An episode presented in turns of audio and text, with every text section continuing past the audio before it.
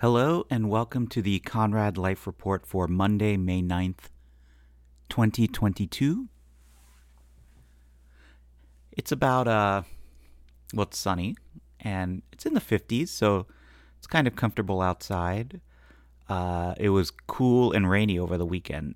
Like, I actually wore my coat, so that was a bummer, but now I think that will be the last day of this season that I wear the coat. So I'll move the coat out of I'll put it into storage. Um, but that has to be the last cold day yesterday. I hope so. Anyway, um, so it's May. I feel like everyone's in a good mood. I'm in a good mood. My two favorite months of the year are May and June. Um, there's good vibes in the neighborhood. There is a new taco truck in the neighborhood. It's called Tacos Casamigas, and it is on the uh, southwest corner of Union and Court Street, and it's it's parked right next to that to the empty lot where the gym collapsed a few years ago. Um, and we got food from there last week, and it was good. And they had a mariachi band on Cinco de Mayo, so that was pretty cool. So the new taco truck is the big news in the neighborhood. Um, other than that, everything seems to be kind of humming along. Um, there is word that there's going to be a new restaurant from the Barbette people um, on Smith Street, and um, yeah, that that little bite of information comes from my friends Pete and Kara. So hopefully that will open soon. And um, in other restaurant news, I ate at we ate at Black Forest on Smith Street for the first time in a few years, which is like the German place and it's like I want to. The food is great and it's not expensive, and I want to like it more. But inside it all, it has a kind of dank, musty smell, and their TV is too big in the back. It's like the size of the entire wall. Uh, but the backyard is kind of nice. Um, they have heating lamps, which we definitely used last night. We went there for Mother's Day dinner, basically after my younger niece Sophie's uh, dance recital, which was in Manhattan. Um, so yeah, Sophie, my younger niece, she turned 12 uh, the week before last, so that was very exciting. Um, her last pre-teenage birthday, and we had food and cake upstairs, so that was fun. And then we celebrated her birthday the following weekend at Coney Island. So that was the first Coney Island trip of the year. I rode the Cyclone. Um, my older niece Olivia rode the Cyclone uh, with her friend. We rode together and then later, apparently, they rode like three more times. But Oliver loves Coney Island. Uh, we go to Luna Park, which is there's Luna Park and then there's Deno's Wonder Wheel Park. Uh, and they're right next to each other, and you know you buy tickets per ride, or you can get a wristband. So Oliver and the kids had a wristbands, and we had a card that we could use per ride. So I rode on a few rides. Julie rode on a few rides, and it was a lot of fun. And then we had hot dogs at Nathan's, and we were on the boardwalk, and it was great.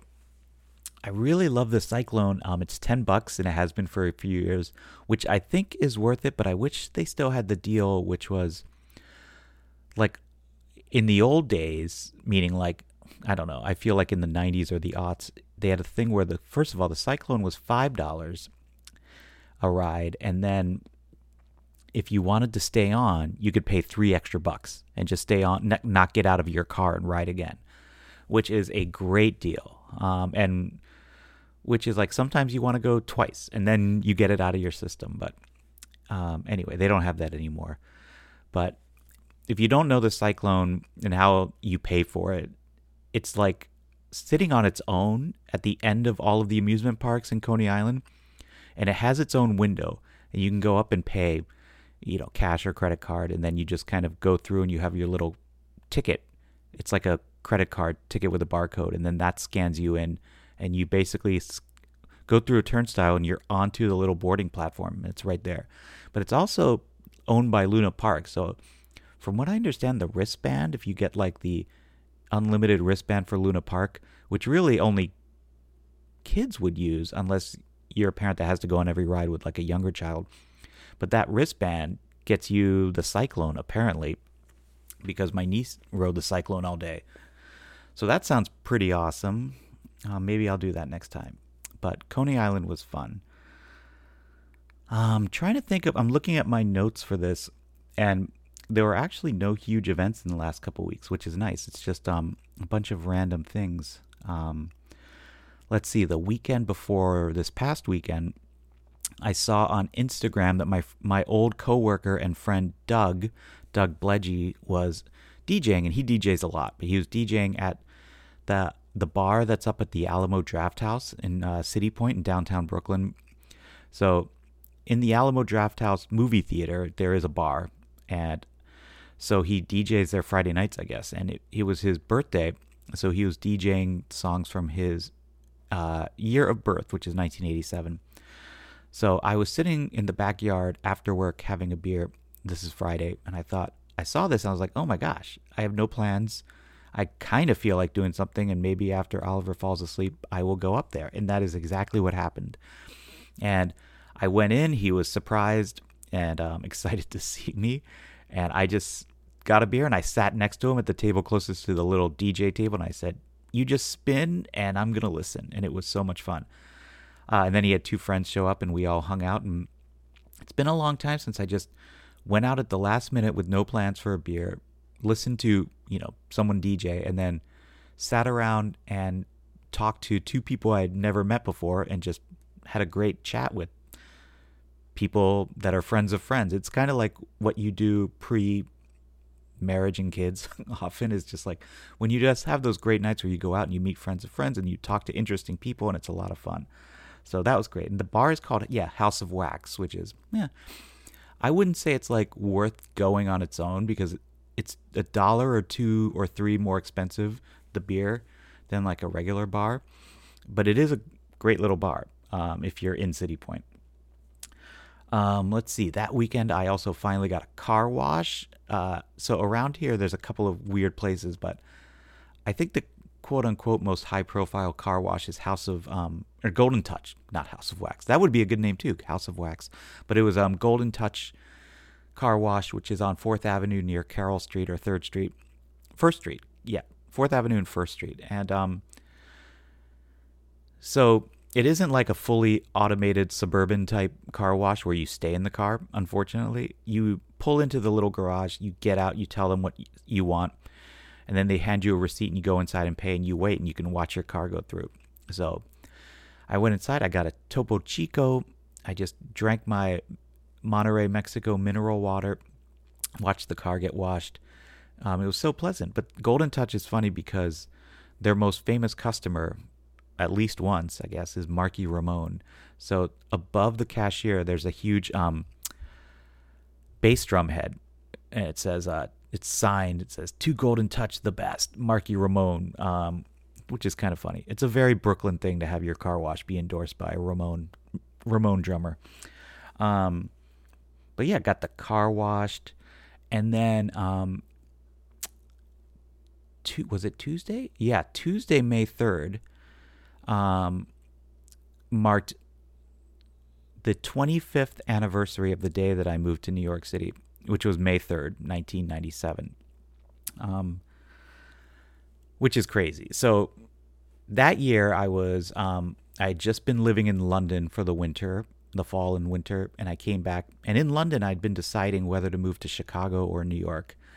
And all of my high school friends moved to New York, like my close ones so uh, I was like, well, I'm gonna go. I'm gonna move to New York, and I kind of grew up always wanting to live in New York, and then I lived nearby in junior high, so and I would come to the city. So I guess it was like I did love Chicago, and I still do, but really New York was always going to be where I ended up. Um, but yeah, I was thinking back about that day I moved here. So I was looking at my old journal, and for some reason I flew from Columbus. So I guess it was like a much cheaper flight, but I don't know. I, my parents decided to drive me to Columbus instead. Uh, this was back when Cincinnati really had expensive flights. Um, before they were a Delta hub for like 10 glorious years, and there was a lot of excitement at the airport. And then, before you know, that no longer exists because we're no CVG is no longer a hub. But there was a time in the 90s where Cincinnati was very expensive to fly out of. So, actually, a couple of times that year, I flew to Columbus um, because when I flew to London, I actually flew from Columbus. now that I recall, Columbus to Toronto, and Toronto to Heathrow, anyway, and then I flew to Columbus to um, JFK. So my friend Joe Zawatsky, um, high school friend, met me at JFK, and we took a cab to my college friend Johnny A's um, apartment in Park Slope, which was at 78 8th Avenue, which is um, 8th Avenue between like Garfield and something, Garfield Place, and um, but you know it's basically like President Street, um, and uh, and I just ran by it on May 3rd, this past May 3rd. I was just like, there it is. It looks exactly the same as it, of course, would would. So um, yeah, that night, May 3rd, 1997, dropped off my stuff, and so I stayed for a month in my pal Johnny A's studio in Park Slope.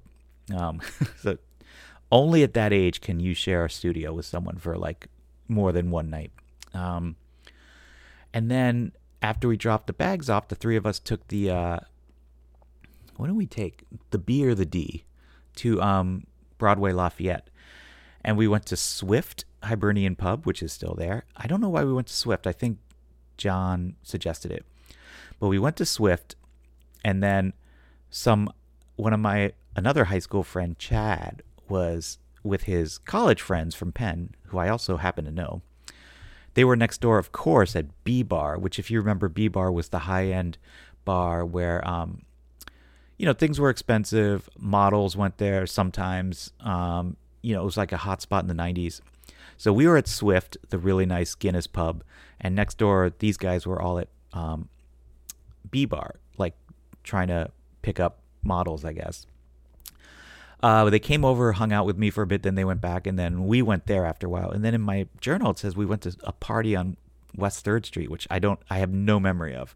Um, I don't think it's because I was too so far gone that night. It's just like 25 years later, I don't remember a random party we went to. Uh, but anyway, sounds like a first good night in New York. So that was it. What a great, yeah, what an anniversary. Um, I actually went had to go back to Cincinnati that summer because I ran out of money and I couldn't find a job. Which, when you think about it, looking for work was difficult pre-internet, even though the internet wasn't was around then. But it was like it wasn't as like um, useful for these kind of everyday things as it was as it is now. So uh, it was like a lot of paper resumes, like stuff like that. So went back to Cincinnati, temped for five months or so, and then I came back, and then finally got work, and I never left. So, 25 years, kind of crazy.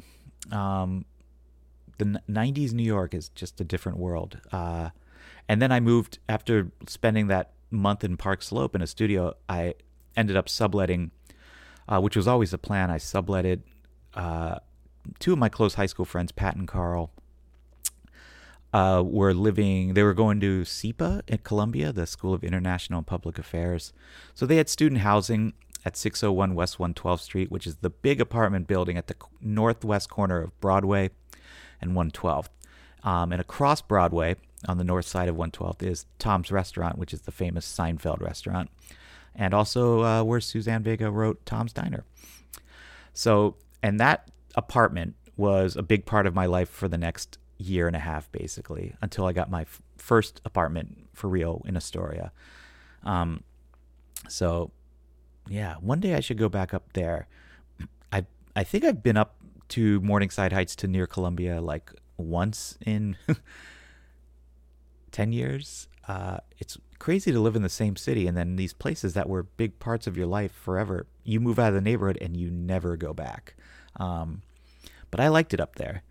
Um, Astoria, I guess I liked, but I don't. You know, as I've mentioned before, we have I have been back to Astoria a couple of times um, recently, and yeah, I have no super fond memories of it, which is crazy because I am a very nostalgic person. Um, but yeah, it's fun to see. Sometimes I will stare into my old apartment building and just think about everything that happened in there, and it just blows my mind. Um, but yeah, 112th and Broadway, I would like to go back. I liked it up there. Um, but yeah, 25 years. It's kind of crazy. Um, hmm. yeah. Uh, all right. Well, enough of that. So that was Tuesday. Um, oh, and I treated myself after I dropped off Oliver at school. It was such a nice morning. I treated myself to, uh, oh, because I was going into the office. Why was I going in? We were all going in. Um, yeah, we went in the office Tuesday But I treated myself after drop off to going to get a coffee and sitting outside before getting on the F train. So I went to Poetica Coffee, which is on Smith Street between DeGraw and Douglas, I think it is. And I got a coffee and I sat in the backyard and it was glorious. Um, the barista was this youngish looking guy, and the woman in front of me getting coffee, uh, who I, sounds like she's a regular, and she said, she said to the barista, she's like, "How's your family?" And he was then he started speaking, and he spoke with an accent, and he was saying that his sister and his family are still in um, Kiev, in Kiev, in Kiev, and you know he had told them to leave before a month before the war started because he saw it coming, and they're still there, and they they have plans to leave if they have to, which sounds like hopefully they won't have to now, but um, it was just as like I had been walking down the street in nice weather, thinking about my 25 year anniversary, and just like kind of in a wistful mood and not really concentrating on what I was doing. And then I was snapped back to reality by listening to this person answer about how his family's doing in the in Ukraine. So, what a world. Um, but yeah, had a good day, had a good week. Friday afternoon, um, I drove Oliver to his playgroup in Gowanus at four o'clock, and I decided to just stay there. I drove because it was raining, so I, we drove. I drove him, and then I texted Pete and I said, "Hey, do you want to go to get a beer while I am killing time?" And he was like, "Sure." So I picked him up. We tried to park near Threes Brewing, but there was no parking, which is just so annoying. That street, um, there's never parking. Um, and it's like industrial Gowanus. So then we went over to Finback, which is across the street from the playgroup, and we had a beer there. And then that night, I was feeling kind of antsy, and I went down to Wing Bar and met um, my friend Matt Frampton, who I hadn't seen in person in a while, and we just sat at the bar and watched the NBA playoffs and had a couple of Miller High Lifes. And that was a great Friday night. And then Saturday, Julie went out shopping much of the day because she's getting ready for a girls' trip coming up. So uh, I took Oliver over to Pete and Kara's house. They were having a Kentucky Derby party get together for with like basically their kids and friends and s- some parents. So uh, we scored an invite, and Oliver and I went over, and he had a blast, I think, and I certainly had a blast, and got to talk to some great fellow neighborhood parental types um, who share the same interests. So there was a lot of talk about the Grateful Dead and indie rock and college basketball, and um, it was a lot of fun. Great day. And then Mother's Day, of course, was the next day, which is yesterday. Um, kept it low key, but we got we got Julie a card and went out and just got her coffee. Very little things like that, which I would normally do anyway. And then, um, yeah, went to this um, dance recital in Tribeca, and then dinner at Black Forest, and now we're back to where we started this episode. Um, 18 or so minutes ago. So yeah, that was the week. Um, that was the fortnight, the last two weeks. Um, moving on to music, there's been a lot of great re- new releases I want to listen to, and I haven't made it through uh, many of them, but there's three I've listened to. So, Watch My Moves by Kurt Vile, new Kurt Vile record. Uh, I always like Kurt Vile. Um, I never am super excited to listen to him only because um, he's always reliably good and it kind of has that Kurt Vile vibe. So it's like you know what you're getting. It's almost like you take him for granted. But this new album is just fantastic. Um, just it's what he does, but he's it's at his best. Just great Kurt Vile, breezy, hazy, melodic, laid back, um, semi stoner music. Awesome. Um, a bit of previous by Belle and Sebastian. Uh, this is the first Belle and Sebastian album in I guess seven or eight years, although they've had some new EPs since and it continues the kind of dancey dance pop of the last record, but it combines it. It's that's more like overwhelmed by with like classic Belle and Sebastian songwriting and production, and I think it works brilliantly, and I love it. I almost every song as I was listening to it, I was like, oh my gosh, this is a great song. There's no clunkers on this album. I love it. So yeah, new Belle and Sebastian's great. And I listened to We by Arcade Fire, new Arcade Fire record, um, which, of course, like I loved Arcade Fire back in the aughts, and then I kind of fell off when everyone did because their last album was not good, really. And then the album before, Reflector, was not for me. Um, and I don't even like the suburbs as much as everyone else, although I do recognize that it, it's a good record. Um, but this new album is great. It's a, it's really good. It's like you know they're it's being called a return to form, which means it's just Arcade Fire just not trying to do anything except like what they do best, which is like kind of over the top big anthemic stuff combined with um, over the top ballad anthemic stuff, and it's great. I'm just like you know what I there's nothing I have nothing bad to say about this record. It's really good. And then I watched the first song they did on Saturday Night Live because I was about to fall asleep, but I decided to, I was like, oh, they're on, and I turned it on and I watched their first song, and they did the song that I like the most, which is um, uh, what's it called? Comeback Kid, Unconditional Comeback Kid, I think it is. Um, anyway, quite good. It's nice that they are around and they have a good record, and like there's no controversy really. I think so. Controversy in the sense that like they're trying to overdo something or they have some sort of highfalutin concept joke that no one likes or gets. Anyway. And then I finally read, well, I finally read, I, um, I had bought the book in Austin, but the 33 and a third series about albums, I bought the book on Boxer by The National, which came out recently. Um, I bought it at End of an Ear in Austin. And so I read it, and it is really good. And it's just kind of tells you the history of the band. It leads up to Boxer and the recording of Boxer.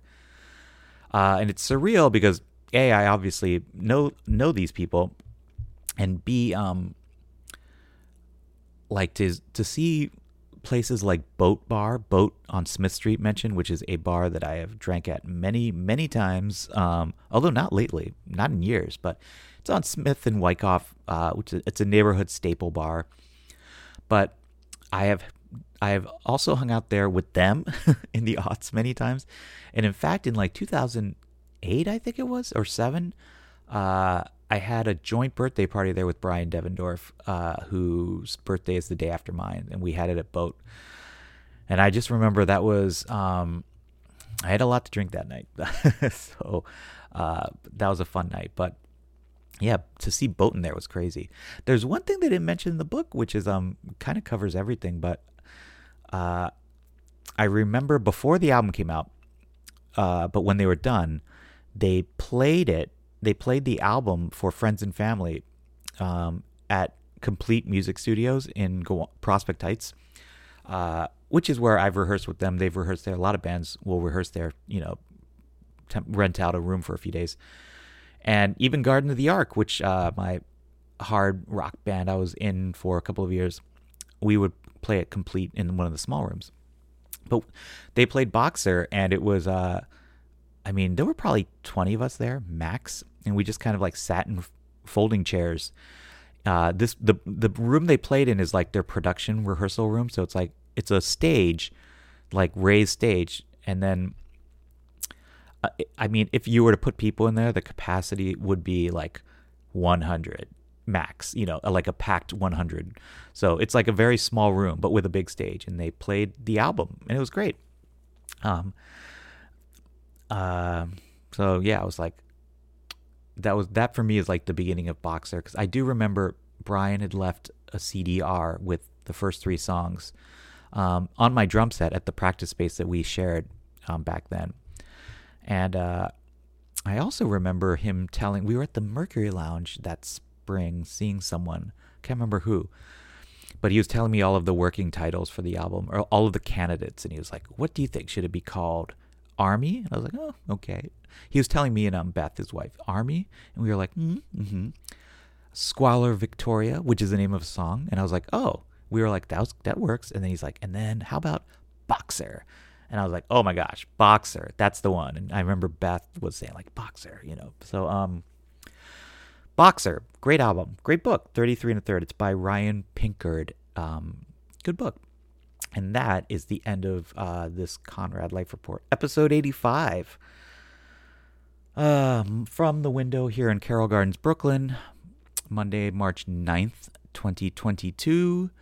I'm going to be solo parenting for five days later this week, so uh, send me good vibes. Um, it'll be fun. And that's about it. Oh, some I Get Wild shows before the next episode, probably, but John and Peter's on in New Hope, Pennsylvania, which sounds like it's like Ween Ween land out there. Um, so I Get Wild's playing there Friday, May 20th, and then Saturday, May 21st, we're playing here in the neighborhood at the new venue, The Atlantic, which is on Atlantic between Smith and Hoyt, um, which my friend's booking, but it's kind of like a Joe's Pubish type place, but we're gonna go have a party there. So Saturday, May 21st, um, if you're around at the Atlantic. Okay, that is all for this episode. Everyone, take care and talk next time.